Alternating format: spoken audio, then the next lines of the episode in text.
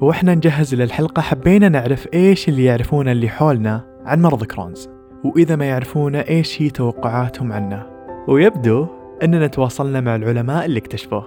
معروف آه، داء ال Crohn's إيش دعوة؟ بصراحة مرض Crohn's أول مرة أسمع فيه بس أتوقع أنه هو مرض يصيب المناعة. أعتقد أنه مرض يكتسب لا يتوارث. ويكون يعني زي الصدفية يسبب أشياء في الجلد. والله ما أدري. ما في شيء ببالي. أعتقد أنه يطول معاك يعني فترة طويلة. أول ما يجي ببالي يعني ممكن أخمن أنه مرض يصيب الأطفال ويكون مرض وراثي ويجي في أعمار صغيرة. وبس هذا داء الكرونز توهم مكتشفينه. توقعات مختلفة. مرض. أول مرة يمر عليهم. إيش هو داء كرونز؟ أنا يوسف وهذا مزمن. وحلقتنا اليوم بعنوان داء كرونز.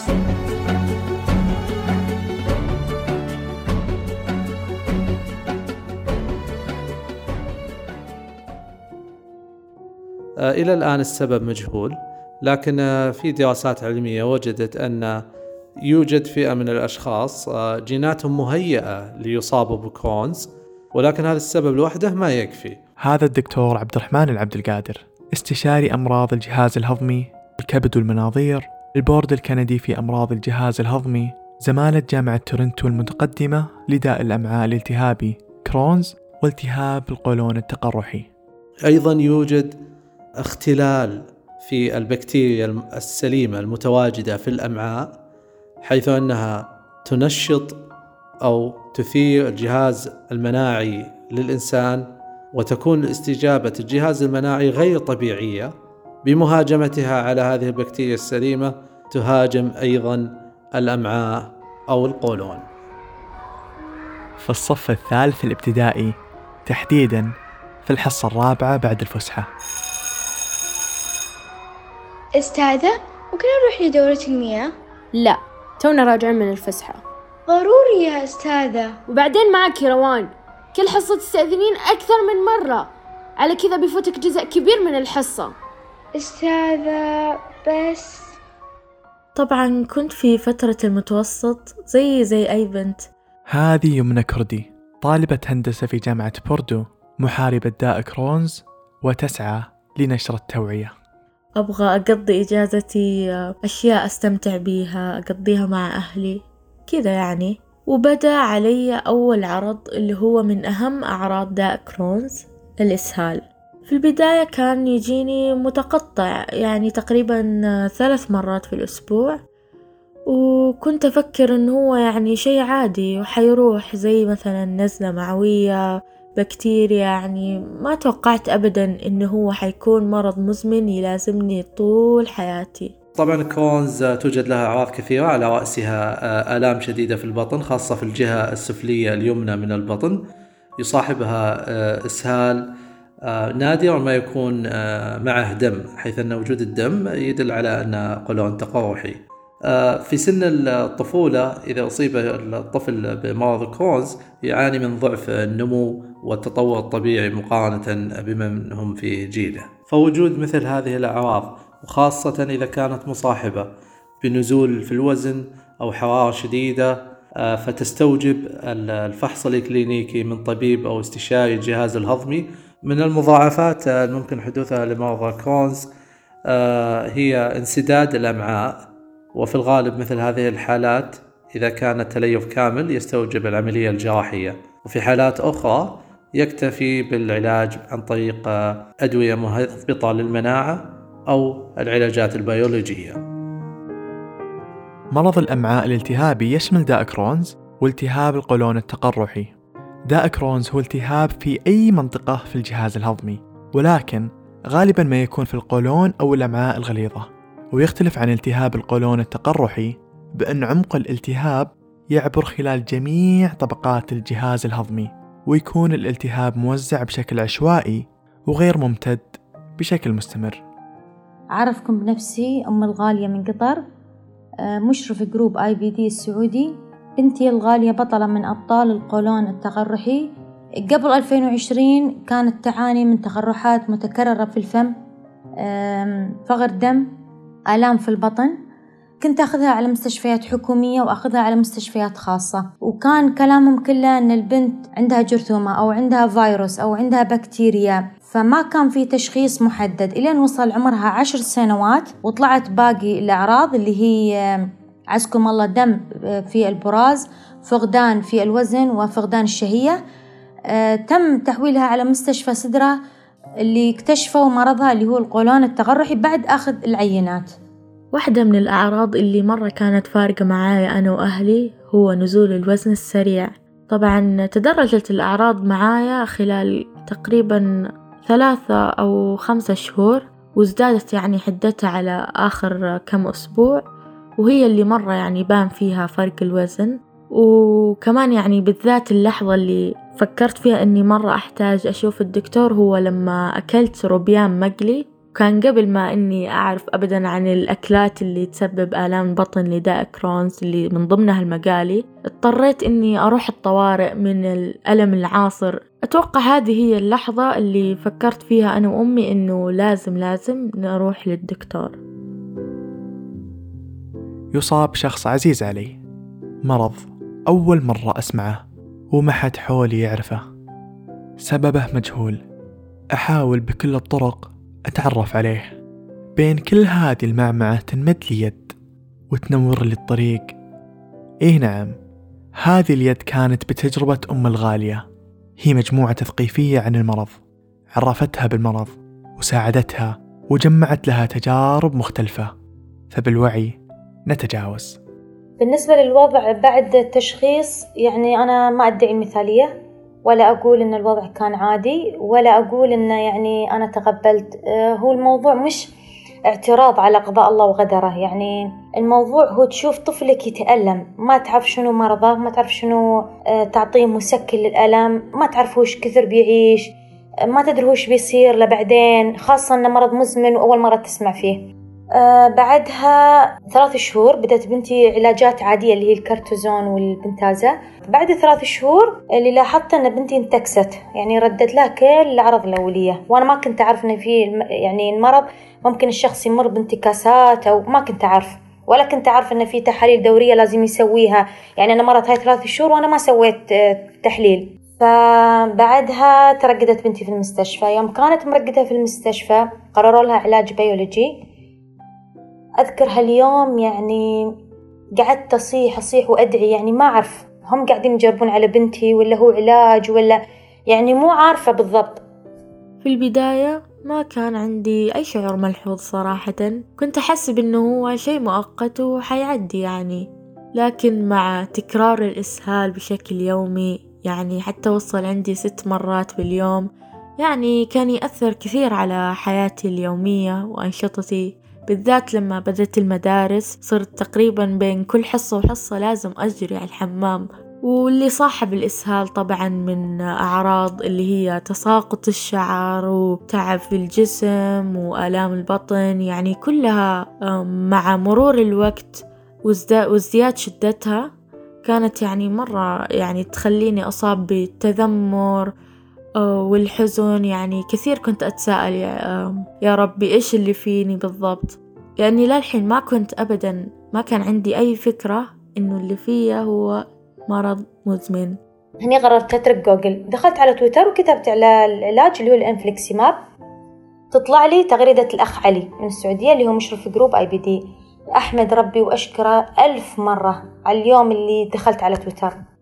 ويطلع لي الأخ علي. طلع لي وكلمته كتبت له في الخاص إن أنا بسألك عن هالعلاج لأن أنت كاتب إنك تاخذه. لأن أنا قريت في تويتر إنه يسبب ويسبب ويسبب. فقلت له يسبب قال لا إن أنا سنين آخذه وعادي وبالعكس ممكن يستقر وضعها عليه. وقال لي تدخلين معنا إذا أنت حابة جروب يعني تفهمين أكثر أكثر في المرض. قلت okay دخلت معاهم الجروب وسألتهم يعني عن التغذية لأن أنا تقريبا كنت حارمة بنتي من الأكل. مو حارمتها لأن أنا ما أبي أعطيها لا.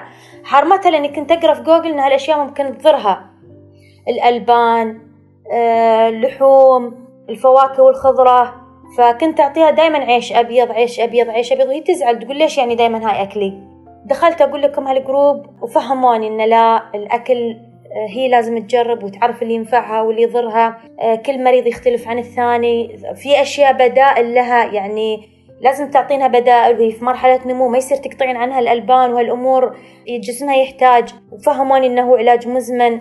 آه بعدها شوي أنا بديت أرتاح يعني لما تشوف من من مرضى وتسمع منهم غير لما تقرأ كلام خرابيط من جوجل. ألاحظ بديت على بنتي لو يعني طلع شيء أو شيء أعرف إنه مرتبط بالمرض. لأن من بعد هالجروب بفضل الله. ثم فضل هالجروب يعني أنا تغيرت نفسيتي تغيرت نفسيتي مع أن بنتي مرضها مزمن بس تغيرت تغيرت نفسيتي. لأن أنا فهمت ما أقدر يعني هذين يعني الأشخاص اللي معاي لو أقول من اليوم لين باكر يعني ما في شيء وفيهم حقهم.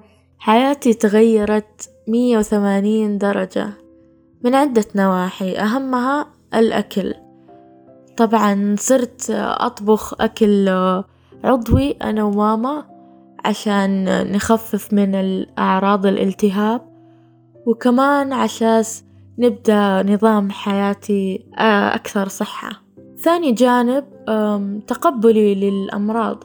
طبعا في البداية ما كان عندي أي فكرة عن الأمراض المناعية اللي من ضمنها داء كرونز فاضطريت إني بسبب إني أصبت بالمرض هذا اضطريت إني أقرأ كثير عن الأمراض المناعية وكيف تعمل وإيش الأشياء اللي تسبب أو يمكن إنها تهيج الالتهاب. وبكذا يعني تغيرت معلوماتي ونظرتي للأمراض المزمنة للأفضل أكيد. وهذا الشي خلاني أفهم معاناة الناس الثانيين اللي عندهم يعني أمراض ثانية وخلاني كمان أفهم نفسي مرة أكثر. واحدة من الجوانب اللي مرة أحسها أثرت على حياتي اللي هي الأدوية اللي كنت آخذها. طبعا المحلول الإنفليكسماب اللي للحين طبعا باخده آه كنت أحتاج أخذه كل ست أسابيع وكان لازم إني أستأذن من المدرسة. طبعا كنت أتضايق لأنه كانت بتفوتني حصص وكنت بقعد وقت طويل في المستشفى. كان يصيبني شوية ملل وضجر لكن مع كثرة روحاتي للمستشفى اكتشفت إنه في يعني جوانب كثيرة مخفية غير إني كنت أشوف مرضى ثانيين أصغر مني وأكبر مني يعني هذا كثير أضاف لي تجاربي الحياتية. وكمان الدواء الثاني اللي كنت أخذه قبل اللي هو الكورتيزون مرة خلاني يعني أكسب وزن أكثر من الوزن اللي أنا أخذته اللي سبب لي يعني مشاكل في الحركة وكمان في قياس الملابس. يعني كانت هي تقريبا على أول سنتين كانت صعبة شوية لكن مع كل سنة وسنة تمر أه الحمد لله يعني صرت أحس إني مرة متقبلة المرض وكمان إني أحس إني طبيعية زي زي أي شخص تاني بعض الأعراض يمكن ما يتوقع الشخص المقابل إنها نتيجة مرض مثل زيادة الوزن أو فقدانه حتى. على طول يجي بالهم دايت وأبعد ما يفكرون فيه أن الشخص يعاني وسرعان ما يبدون بالنصايح والإرشادات وهذا من طيب نية.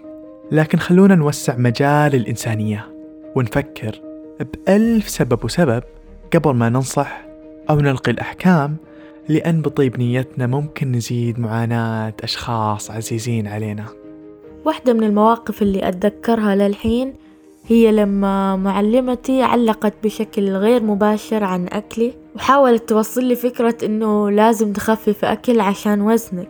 طبعا أنا كنت مرة متفهمة لأنها ما كان عندها أي فكرة عن آه، مرض كرون اللي عندي أو عن الأدوية اللي أنا كنت باخذها اللي سببت لي زيادة في الوزن. لكن النقطة هي إنه ذيك اللحظة فهمت معاناة الناس اللي عندهم أمراض صامتة. لأنهم آه، أعراضهم غالبا ما تكون ظاهرة للناس والناس يتسرع بإلقاء الأحكام عليهم. بالنسبة لي كنت أفكر بالموضوع لفترة بعدين خلاص يعني آه، تغافلت عنه وتفهمت إنه مو كل أحد راح يقدر يفهم أو إنه يحتاج إنك تبرر له عن المرض اللي عندك والأدوية اللي بتاخذها وكذا لأنه شي شخصي يعني. فأهم شيء أنت تفهم نفسك وطبعا ربنا بيحس بينا كلنا. كونز توجد له الحمد لله علاجات مختلفة. في العصر الحالي آه، تم اكتشاف الكثير من العلاجات الجديدة منها البيولوجية. فينقسم علاج المريض إلى آه، أولا تثبيت المرض النشط إذا كان نشط يتم تثبيطه بعلاجات مثل الكورتيزول باستخدام مؤقت. آه الخطة الثانية هو المحافظة على هذا التثبيط باستخدام علاجات إما مثبطة للمناعة أو علاجات بيولوجية وهي في الغالب تكون علاجات آه مزمنة مع آه عمل تحاليل دم بين ثلاثة شهور أو ستة شهور في بعض الأحيان كل سنة إذا لزم الأمر آه لمتابعة أي آثار جانبية للعلاج. علاج مرض كرونز ليس فقط علاج دوائي يأخذه المريض وخلاص يعني هو علاج من أكثر من تخصص آه، يحتاج انضمام استشاري الجراحة استشاري الجهاز الهضمي أخصائي وأخصائية التغذية استشاري الطب النفسي أيضا له دور كبير خصوصا مع الأمراض المزمنة ليس بالذات في مرض كرونز حتى مرض السكر والضغط آه، البعض يحتاج إلى تأهيل نفسي للتعامل مع المرض المزمن آه، كيف يتأقلم مع حياته الجديدة واستخدام العلاج. حيث أن في دراسات آه، حديثة أن المرضى من كانوا في متابعات للعيادات النفسية ومتقبلين لمرضهم كانوا أكثر التزاما بعلاجاتهم ومراجعاتهم وأكثر إعطاء ونشاطا في عملهم. أولا إذا أنت تبي ترتاح لازم تسد أذونك عن المحيط اللي حولك. يعني ما يصير آه واحد يقول أقول له عن مرض يقول لي خذ العشبة الفلانية. اخلط الشيء الفلاني مع الشيء الفلاني اخلط العسل مع مدري إيش وخذه. اترك العلاج الفلاني ترى بيسبب لك. تبي ترتاح تسد إذنك عن المحيط اللي حولك. ثاني شيء بنتي أنا كان يهمني إن شخصيتها تكون أقوى. تقدر تتكلم عن مرضها بدون ما تنحرج. كانت تتغيب وايد عن المدرسة ولما كانوا يسألونها كانت تقول لي ماما أنا ما بيهم يعرفون. فكان يهمني إن بنتي تتكلم عادي إن هي عندها مرض مزمن إن هي محتاجة تروح حمام إن هي محتاجة أدويتها كان يهمني هالشيء. فكنت يعني في البداية أتكلم معاها آه، أتكلم معها المرض أفهمها أن هذا ابتلاء من الله. هي مو بيدها هالشيء. وأن الله مفضلها على غيرها بهالمرض. يبي يرفع من قدرك في الدنيا. فشوي شوي شوي شوي بنتي مع الوقت بدأت تصير شخصيتها أقوى تتكلم عن مرضها عادي في المدرسة تتكلم عادي. كنت أقول لها لا تعطين إذنك للناس لا تسمعين للناس. بديت آه، أدخل محاضرات أضيف دكاترة أخذ الكلام من الدكاترة. يعني فهمت المرض فهمت شنو الأشياء اللي متعلقة بالمرض. لأن أنا في البداية ما كنت مقتنعة أن في مرض اسمه Crohn's أو تقرحي لأنه ولا مرة سمعت فيه. فبديت أعرف عن المرض شنو الأشياء اللي تتعلق في المرض. حتى أن بنتي بديت أنتبه لها يعني لو في شيء على الجلد شيء في عينها شيء في العظم. أعرف أن هذا متعلق بمرضها. مرض Crohn's السبب مجهول. فإذا كان السبب مجهول فالوقاية منه تكون صعبة لأن ما عندك أنت هدف معين تحاول أنك تستهدفه للوقاية من المرض. لكن في عوامل أخرى قد تكون أكثر أو المريض اللي يعملها يكون أكثر عرضة من غيره. من أهمها وعلى رأسها هو التدخين. آه، أيضا في دراسات حديثة وجدت أن اللحوم آه، المصنعة مثل المورتديلا أو ال pepperoni. ولعل أهم نقطة أذكرها لمرض Crohn's هو الكشف المبكر له. ففي حالة وجود أعراض أو اشتباه في أعراض كرونز يجب المسارعة بالكشف عند استشاري الجهاز الهضمي آه، وعمل المناظير اللازمة. فكثير من المرضى يتم خمس سنوات آه، اشتباه قولون عصبي مع أن توجد عندها أعراض يعني مثل نقص الوزن أحيانا دم في البراز أو آلام شديدة في البطن. فإهمال كل هذا يؤدي إلى تفاقم المرض وصعوبة استجابة العلاجات البيولوجية إذا تمت الحاجة إليها. بعد رحلة الطويلة اللي دامت مع المرض قدرت أعرف جوانب كثيرة من الحياة اللي مستحيل كنت راح أتطرق لها بدون إصابتي للمرض. فرسالتي لكل واحد مصاب بداء القولون الالتهابي سواء التقرحي أو كرون أمعائك هي شيء جدا ثمين ومميز. لازم تعرف الجوانب الإيجابية وتستكشفها وتحتضنها بكل ما أوتيت من قوة لأن هي اللي حتخليك تتقبل المرض أكثر وبالنهاية تستمتع بحياتك بشكل ما تتخيله. آه بنتي أقول لها أنت قوية. والله ما اختارك بهالشيء إلا إنه يحبك. ولا يكلف الله نفسا إلا وسعها. والله ما يعطي إنسان فوق طاقته. وأنتي قادرة على هالمرض وقادرة تتحملينه. آه بالنسبة للمصابين يعني نصيحة نصيحة نصيحة. سواء كانوا صغار أو كبار أو حتى لأهاليهم لا تجربون على عيالكم خلطات. أنا أقرأ مرات آه، ناس يكلموني في تويتر على الخاص أهلها بيكونها آه، مش مقتنعين لأنهم بالمرض.